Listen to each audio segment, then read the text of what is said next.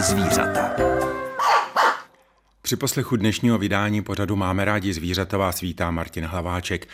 A protože i já jsem registrován jako člen Českého rybářského svazu, tak docela silně vnímám datum 16. dubna, kdy začala pstruhová sezóna. Takže se nejdříve budeme věnovat rybolovu na pstruhových vodách, ale zejména z hlediska dodržování daných pravidel. Poté vám přečtu zamyšlení pana Blahoslava Voharčíka ze Žirovnice, jestli se u nás opět rozšíří koroptve. A na závěr si budu s akvaristou povídat o kvalitě vody v akváriích a o tom, jak ji případně upravit. Ale pokud tohle e, z nějakého důvodu všechno nestihnete vyslechnout, máte možnost se k celému pořadu, ale i k těm předcházejícím, vrátit na webových stránkách Českého rozhlasu České Budějovice. A když je otevřete, klikněte na kolonku pořady a až se vám rozbalí, vyhledejte ten náš, tedy máme rádi zvířata. Ale teď už hezký poslech.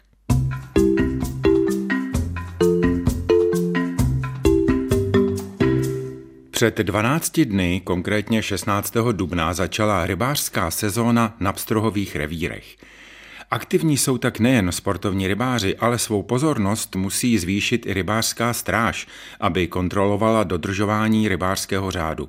Která základní a hodně důležitá pravidla musí rybáři dodržovat na pstrohových revírech, jaká omezení například v počtu docházek k vodě nebo počtu úlovků, na to jsem se už zeptal Tomáše Kepra, odborného technika jeho Českého územního svazu, Českého rybářského svazu se sídlem v Boršově nad Vltavou.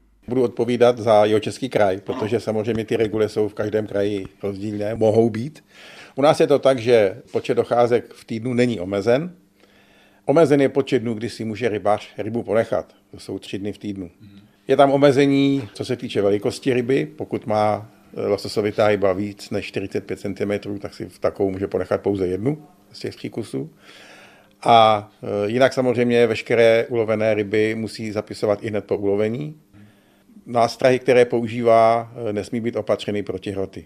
Pokud by ty protihroty tam byly, tak musí být zamáčknuty dostatečně. A samozřejmě pak je tam ještě vazba na rybářský řád v tom smyslu, že e, může být nástraha opatřena pouze jedním háčkem, ať už jednoháčkem, dvojháčkem nebo trojháčkem. Čili ne systémem, dal by se říct. Ne systémem a výrobci příkladně boblerů mohou osadit třeba nástrahu i třemi, čtyřmi eh, háčky. Tady ta samozřejmě možnost není. Čili pokud má rybář eh, nástrahu vybavenou více háčky než jedním, tak musí některý z nich odstranit. Já myslím, že bychom mohli také, ne rybářům, ti by to měli vědět, sportovní rybáři, ale třeba lajkům, také připomenout, jak je to v případě ulovení ryb eh, na pstruhovém revíru, které v té době na mimo pstruhovém revíru jsou třeba ještě hájené, ať jsou to dravci, štika, nebo na pstruhovém revíru ulovíme tlouště, okouna. Jsou to třeba ryby, které mají jinak minimální délku stanovenou, od které si je pak mohou rybáři ponechat. Ale jak je to na pstruhovém revíru u těchto druhů ryb? Pstruhovém je to jinak poněkud. Tam lze lovit eh, samozřejmě lososovité ryby na umělou mušku nebo přívlačí. Nelze lovit teda na živou nástrahu nebo na rybičky. To je jedna věc. Druhá věc je, že, jak jste zmiňoval dravce, ať už je to okon, štika, sandát, sumec, pokud se v těch revírech vyskytují, tak patří mezi ryby škodlivé, které dokonce nejsou limitovány ani denním úlovkem. To znamená, že rybář jich může odnést víc než na mimobstrojem revíru. A to i v době hájení, protože na eh, mimostrojích revírech jsou dravci hání do 16. června, respektive do 15. včetně, kdežto na těchto revírech nejenom, že hání nejsou, ale nesmí být správně vraceni vodě. To znamená, každou rybu, která je v těch vyjmenovaných, by měl rybář vrátit. Mimo pstruhovém revíru, protože je hájená, ale na pstruhových revírech ji nesmí naopak vracet. Ani tu, která nedosahuje minimální délky na mimostrohovém revíru, i když je... chytil 30 cm dlouhou štiku, která má dneska u nás kraj 60, tak ji nesmí vrátit. Může ji samozřejmě odvést do toho mimobstrohového přibližně, nemusí ji zabíjet, ale nesmí vracet do té vody. To by asi bylo to nejzákladnější, si myslím. My jsme tady řekli určitá pravidla, no a uh, jsou rybáři, kteří třeba i umyslně poruší tato pravidla, rybářský řád, možná někdy dojde k porušení třeba i neúmyslnému, no to už necháme na každém rybáři, ale jak v tomto případě postupuje rybářská stráž nebo má správně postupovat? Zkontroluje, jestli je zapsáno, když nemá zapsáno, co udělá, jestli mu odebere hned povolenku, nebo ho upozorní eventuálně a jak je to pak případně eh, s většími prohřešky. Tak neznalost neumlouvá, to znamená, každý, kdo jde k vodě, tak si samozřejmě musí ty regule přečíst a dodržovat je. Pokud přijde k vodě, má zájem chytat, tak samozřejmě musí zapsat datum a číslo revíru, kde se vyskytuje. Dříve se to zakroužkovávalo. Dneska už se nekroužkuje, dneska je to, dneska jsme dál. A tak to je jedna věc. A druhá věc je, že samozřejmě potom podle způsobu eh, lovu, buď na tu mouchu nebo na tu přívlač, nějakým způsobem reaguje na ty nástroje, jak jsme o nich mluvili. A teď k těm prohřeškům, tak samozřejmě pokud rybářská stráž třeba vidí, že rybář uloví třeba malého okouna nebo tlouště, ta ryba zmizí opět v revíru, tak je někdy obtížné tomu rybáři dokázat, že mu neupadla, že ji neupustil schválně nebo že ji pustil. Nicméně, pokud se to děje u větších dravců, zejména u štík, a pak se s tím ještě ten rybář fotografuje, tak to samozřejmě je na větší trest. Co se týče přestupků, tak mezi nejčastější na pstruhovce je to, že ta ryba není zapsána i hned. Pak jsou rybáři, kteří ty úlovky někde schovávají, snaží se jich mít víc než ten povolený počet, což jsou tři. Ulovením třetího kusu lososovité ryby končí denní lov na jakémkoliv strojem revíru, takže i když by měl zájem jít někam jinam, tak nemůže a ten den končí. No a pak jsou to samozřejmě ty protihroty, které mohou ti rybáři na těch nástrách mít. Ten protihrot je vázán na jakýkoliv rybolovný způsob. To znamená, i když je to nástraha třeba potom v letě na kapra, tak musí ten protihrot tam nebýt. A teď postup rybářské stráže, co udělá? V jakém případě třeba by měla už zabavit, dejme tomu, povolenku, nebo jaké jsou vůbec sankce? Pokud je to menší přestupek, tak samozřejmě ho může zapsat do povolenky, protože rybářská starší úřední osoba, to znamená, její rozhodnutí je naprosto subjektivní, posoudí tu situaci podle toho, jaká je. Pokud je to přestupek větší, tak většinou se to odbývá tím, že ta povolenka je zadržena a potom jde teda samozřejmě do správního řízení a do organizace. A pak je druhá možnost, která existuje poměrně je mladá a to je zaplacení pokuty na místě. Pokud ta rybářská stráž je vybavena pokutovými bloky, tak to správní řízení může řešit přímo na břehu a vyřešit ho okamžitě. Výše pokuty je daná tím, jak to ta rybářská stráž odhadne. No. Bylo to do pěti tisíc na místě, ale jak jsou, jak jsou sankce dnes, to se pohybuje, že se to zvyšuje. Mm. Nicméně sankcí může být i to, že může být zadržen úlovek, anebo rybářské nářadí, pokud není ten člověk řešeným pokutou na místě. Je to, je to možná drastická sankce, nicméně pokud je ryba třeba živá a je podměrečná, tak je to logická věc, že se ryba vrací do revíru. Druhá věc je, že rybářská stráž má právo naložit s úlovkem ekologicky, to znamená, pokud není zapsán, tak ho nemusí rybáři ponechat, může mu ho vzít. A co se týče těch nástrojů rybolovných, na pstrovkách, teda tam se samozřejmě ne, neloví čeřenem, tam se loví pouze na udici, tak tu udici může zadržet. Je to možná také drastické, samozřejmě, že na to existuje formulář, který potom na městě odezdává spolu s tím zadrženým nářadím a pokud to správní řízení proběhne klasickým způsobem, tak se tomu rybáři ten průd vrací.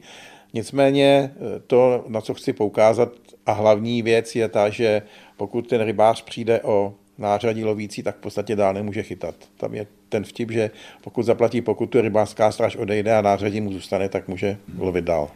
Tak ještě jednou ta nejdůležitější pravidla na pstrohových vodách. Zapsat datum a číslo revíru ještě před zahájením lovu, používat háčky jen bez protihrotu, zapsat okamžitě každý úlovek lososovité ryby, kterou si ponecháte, ale nutné je zapsat i všechny ostatní druhy ulovených ryb, tedy i těch, které jsou ve pstruhovém revíru nežádoucí a musíte si je tedy ponechat.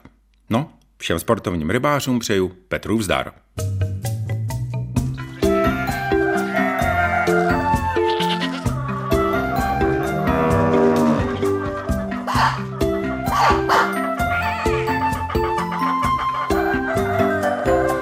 Protože v každém vydání pořadu máme rádi zvířata, který připravuji jednou měsíčně, se snažím zařadit i příspěvky s mysliveckou tématikou, tak v tuto chvíli mám před sebou v podstatě zamyšlení našeho posluchače, pana Blahoslava Voharčíka ze Žerovnice, který je zároveň občasným autorem pořadu svými příběhy i poučeními. Dnes si položil otázku. Vrátí se koroptvičky?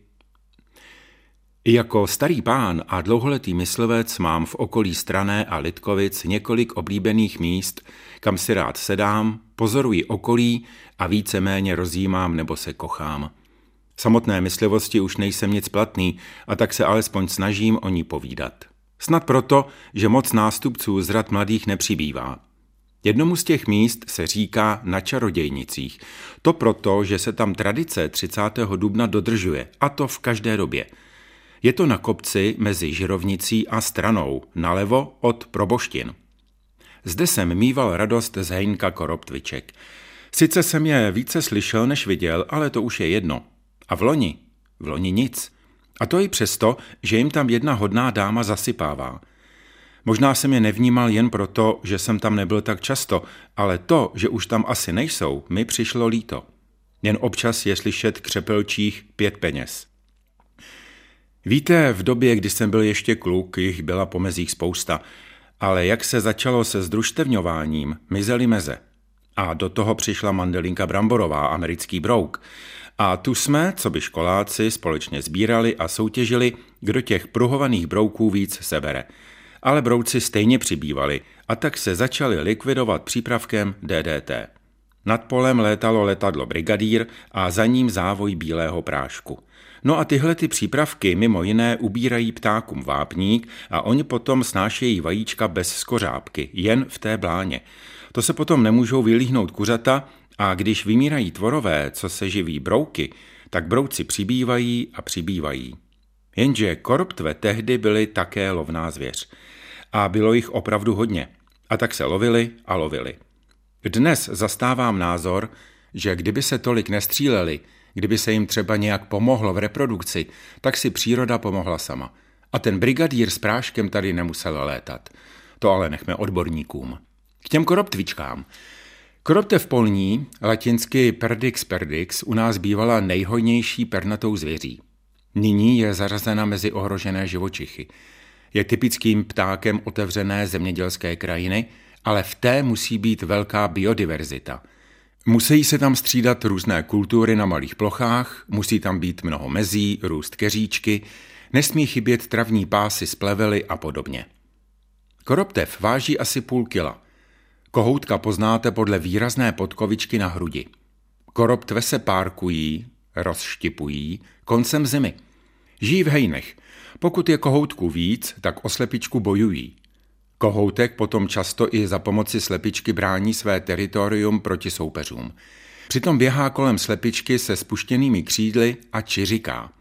Slepičky snášejí do mělkého důlku vyslaného senem 16 až 23 vajíček a sedí na nich 23 až 25 dnů.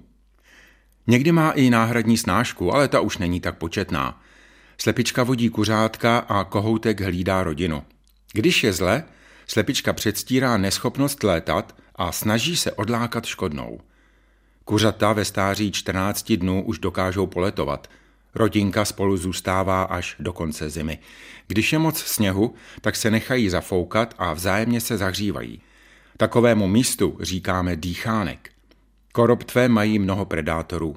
Straky, vrány, káně, jestřáby, lasice, jezevce, lišky a podobně. Jedno je jisté.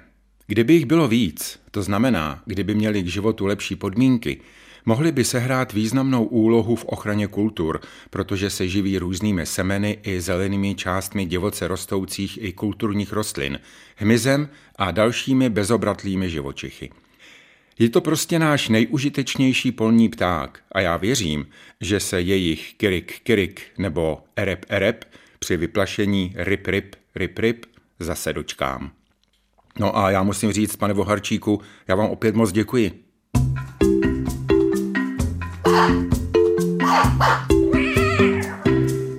A o čem budeme mluvit na závěr dnešního pořadu Máme rádi zvířata. Podle slibu daného vám před měsícem jsem opět navštívil chovatele akvarijních ryb ze Starých Hodějovic. Václav Kule naposledy mluvil o druzích rybiček, které se rozmnožují kladením jiker, ale na jejich chov si může troufnout i začátečník.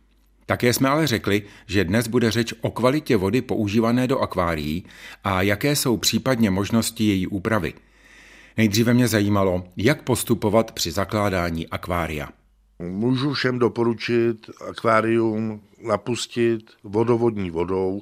Ta voda je upravená tak, že ty ryby v této vodě vydrží ale eh, co nedoporučuju, napustit úplně čistou vodu a ty rybičky tam hned dát. Když máme úplně nově založené akvárium, chce to tam eh, vodu napustit, rostlinky se tam můžou dát bez problémů hned, ale jeden, dva dny vydržet, než z toho určité látky, dejme tomu eh, nějaký ten chlor a takovéhle ty věci vyprchají. U akvária, který už je zařízený, když zůstane filtr který je na akvárium napojený a nemusí se prát. Stačí, když zůstane, dejme tomu, desetina vody v akvárium a dopustí se vodou z vodovodu, rybičkám to nic neudělá. Ještě doporučuji dál, ještě jenom skočím k té filtraci, když se mění ta voda, tu filtraci vymývat ve vodě, která je z toho akvária, aby nedošlo k poškození bakterií, které v akváriu jsou. Ale můžu mít třeba vodu, dejme tomu zvlášť, nějaké sklenici, pro případ, že budu vyměňovat vodu, vlastně nic s tím neskazím taky, že už bude odstátá ta odstátá voda, nic se s tím neskazí, ale řekl bych, ani až tak dnes nevylepší. Dejme tomu, když doopravdy máme malinký akvária, teď momentálně co ty makroakvária, který má 10-15 litrů, tak tam je ještě možnost tu vodu si dejme tomu v tom kýbli někde nechat odstát, ale když se mění voda v akvárium, který má 200-300 litrů a měníte půlku, je to dost velký problém. Chtěl bych ale ještě upozornit lidi, co mají vlastní vrty, nebo vlastně studny, dát si pozor, protože tato voda může obsahovat, jim tomu, železo. Může být i třeba i změřená jakoby kojenecká, jak se teď říká, ale tím rybám určitý látky, jako je třeba zrovna to železo, v té vodě vadí. Nebo i určitý minerály, když vidíte, když si třeba v konvy vařila voda, tak se tam ten vodní kámen usazoval a takováhle voda není pro některé ryby vyhovující. Musíme totiž rozlišovat taky původ těch ryb a odkud oni pocházejí. Dobře, někdo ale má akvárium, zakládá si akvárium a teče mu okolo čistý potůček. Řekne si, tady nám ale teče opravdu super čistá voda, klidně se z ní i napiju. A to je něco podobného, jak si říkal teď s tou studnou, ne? Přesně tak, protože ta voda zase může mít nějaké hodnoty, které tím rybám škodí. Ta vodovodní voda je, bych řekl, pro 90% veškerých akvarijních ryb vyhovující. Je teda fakt, že pak dále tu vodu můžeme, nemusíme, ale je to lepší pro některé druhy ryb upravovat. Tady tě zarazím, protože o tom je samozřejmě dál jde, protože ano, existují určité druhy, které pocházejí z určitého prostředí, jsou zvyklé na jinou vodu s jiným obsahem minerálních látek a tak dále a tak dále. Ale pak tady máme také takzvané pH, a pak tady máme také takzvanou tvrdost vody, to je taky velmi důležitá věc, čili jak tady s tím pracovat. Takže když se mluvím o těch dvou základních eh, hodnot té vody, o té kyselosti a o té tvrdosti, takže kyselost vody se měří pH metrem nebo pH kapkama. Znamená to, že si v kterékoliv akvaristice můžete buď zakoupit pH metr, je to něco podobného, když má člověk bazén nebo tady to a podle počtu kapek a ukazatele v tom balení, podle barvy zjistíte, jaký to pH je tam. To pH by u akvarijních rybiček nemělo být pod 6 stupňů. Proč? Protože? Protože čím víc se ta voda kazí, tím ona kysne. Jo, jelikož krmíte, ryby všechno nesežerou, rostliny nespracují veškeré sekrementy z těch ryb, takže hlavně na to pH by se měl člověk zaměřit a to si hlavně kontrolovat. Je to z toho důvodu, že neutrální pH je 7, a pod 7 už se okyseluje, nad 7 je zásaditější, abych to tedy takhle asi dořekl.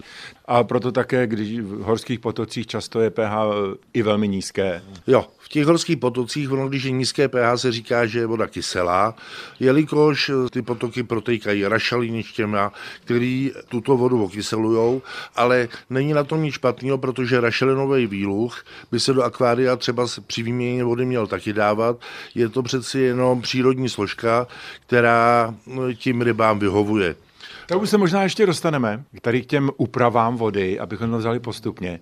Čili o tom pH, myslím si, že jsme si řekli. A teď ta tvrdost. Takže tvrdost, zase rozdíl. Když se člověk podívá jen tak na výskyt určitých ryb, tak dejme tomu Amazonie, kde veškerá voda, která teče, je napršená, plus protýká různýma tajkýma oblastma toho palecu, který je převážně rašelinový, tak je, jak víme, déšť, to je měkonká voda, kyselá, a zase na druhou stranu, dejme tomu Afrika, kde jsou jezera Tanganika, Malavy, ty jsou zase na vápencových podložích a ten vápenec dodává minerální látky do vody a ta voda se stává, čím víc je tam obsaženo minerálních solí a látek, tím víc je tvrdší. Proto, jak říkám, v té Amazonii, kde ta voda je hlavně napršená, je měkonká, a na druhou stranu v určitých oblastech, kde se prostě uvolňuje sůl do té vody, kde se uvolňuje vápenec, je ta voda tvrdá. Ještě bych řekl, že ta tvrdost vody se měří v mikrosímencech, což znamená jako vodivost vody, což znamená, čím víc je tam obsaženo těch minerálních látek, tím víc ta voda je vodivá, jako elektrolyt v baterii. Když dáte čistou vodu, nezměříte nic, když tam přidáte jakoukoliv kyselinu, jakýkoliv minerál, tak vám to na měřáku ukáže nějaké hodnoty a podle nich se člověk může orientovat. Ale jak už jsem říkal, tu tvrdost vody ani člověk akváriu kontrolovat nemusí, protože ta je důležitá spíš pro rostliny než pro ty rybičky. Záleží hlavně na té kyselosti. Ale na druhou stranu vlastně teď si říkal dešťová voda, že je měkká. Doplňovat eh, dešťovou vodu taky nesmysl, být čistou. Jo, protože třeba z Budějcích, když by naprší voda, kolik sebou stáhne smogu a ta voda už je prostě zatížená tady těma všema látkama, které jsou pily, smog a různý takovýhle nečistoty a věci, které by v té vodě neměly být ty se zabýváš chovem celé řady různých druhů ryb, které pocházejí z různých oblastí, takže i ta voda tady někdy se musí upravit. A teď pojďme k těm možnostem upravování a možná i k takovým zajímavostem, protože my, když jsme spolu hovořili, tak ty si například zmiňoval, a to už si zmínil i dnes, výluhy, taky dokonce šaratice a tak dále. Čili pojďme k těm možnostem a důvodům pro upravování vody. Takže každý, kdo si pořídí rybičku, měl by vědět, odkud ta ryba pochází. Když se na to víc zaměříme a třeba budeme chtít rozmnožit určité druhy ryb, tak zrovna vezmu klasickou rybu, neonka červená, pochází z amazonských oblastí, kde ta voda je měkká, kyselá takže tu vodu si proto musíme nějakým způsobem upravit. Úplně nejjednodušší, což se dělávalo dříve, se používala destilovaná voda, která se právě různě upravovala. To znamenalo, že si dodávali určité hodnoty. Nebudu nějak popisovat to, ale dejme tomu, že se tam kapal určitý druh kyseliny, dávali se tam nějaký minerály, aby to mělo hodnotu tu, kterou má ta ryba v domovině plus další, což si může člověk pomoct, ale nedoporučuju to. Dejme tomu zrovna ty ryby z afrických oblastí, ty zase mají tvrdou vodu, tak tam se to může dohonit sodou, solí, sůl vůbec není špatná věc a tím rybám to vyhovuje. Řekněme si ještě i dál, že i ta neonka, která se vyvíjí v té měkké vodě, jí ta tvrdá voda vůbec nevadí, protože ta tvrdá voda se mín kazí proto i ta rybka je spokojenější. A takový ty určitý výluhy doporučuji vyloženě rašelní výluhy, pak uh, listy z mangrovníku a dejme tomu ještě se používají listy z mandlovníku. A... Ale to teda v případě u rybiček, které pocházejí z té Amazonie? Dá se říct, že to je prospěšný všem rybám, protože jim to dodává různý ty třísloviny a věci prostě, které v té přírodě jsou a jim to prostě dělá dobře. Ale nepřehnat to samozřejmě. Prostě si na tom preparátu, který si člověk koupí, přečíst a hlavně doopravdy jim zase nedopřávat. Zajedno, když se dá hodně rašelního výlohu, tu rybu nevidíte, protože ta voda je hnědá a taky to není dobře. Mělo by se to všechno používat tak, jak se má. A co to šaratice? Ta šaratice, to byla taková zajímavost, když se přivezl eh, nový druh rybiček před několika lety. Bylo to Chlamydocobius eremius, český hlavačka pustina a ta právě žila v nějakých vápencových oblastech, teď už ani konkrétně nevím kde, a jí nejvíc vyhovovala namíchání vodovodní vody jedna ku jednej ze šaraticí.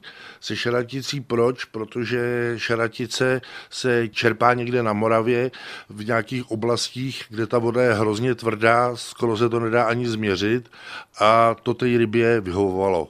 Takže se používala šaratice, no a pak už časem, jelikož aby se šetřilo, tak se to nahrazuje tou sodou a solí, což, jako si myslím, je takový dost zajímavý. Úplně na závěr ještě jedna věc. Když třeba i doma rozmnožujeme rybičky, minule jsme se taky povídali o těch porodničkách takzvaných a tak dále, je tady v některých případech nutné dbát na určitou kvalitu vody, respektive vyžadují někdy nějakou jinou ty malé rybičky? Ty malé rybičky vyžadují, jak jsem už eh, říkal, eh, když budeme mít malé rybičky od neonek, musíme z začátku držet tu vodu, ve které se vytřeli a pak ji dotvrzovat, dejme tomu normálně vodovodní vodou. To samé u té Afriky, když už máme ty malé rybičky, tak je držet v té vodě, ve které se ty ryby, dejme tomu, vykulily a vůbec se rozmnožily. Takže začátek je ten, že vytřou se neonky, je to v té vodě, ve které, které jsme jim namíchali, no a tu postupně dotvrzujeme, dejme tomu, odstátou vodovodní vodou. Poté se to dá do akvária a postupně se dolejvá vodovodní voda a ty rybičky si i hned přivyknou. Tolik další rady pro akvaristy, zejména ty začínající. A já už teď mám pro vás jen slova rozloučení. Snad ještě jednou připomenu, že i pořad Máme rádi zvířata se ukládá na webové stránky Českého rozhlasu České Budějovice, kde si ten, o který máte zájem, můžete opět vyhledat. Stačí jen rozkliknout kolonku pořady a podle abecedy si pak vyhledejte ten náš. Poklidné nadcházející dny vám přeje Martin Hlaváček.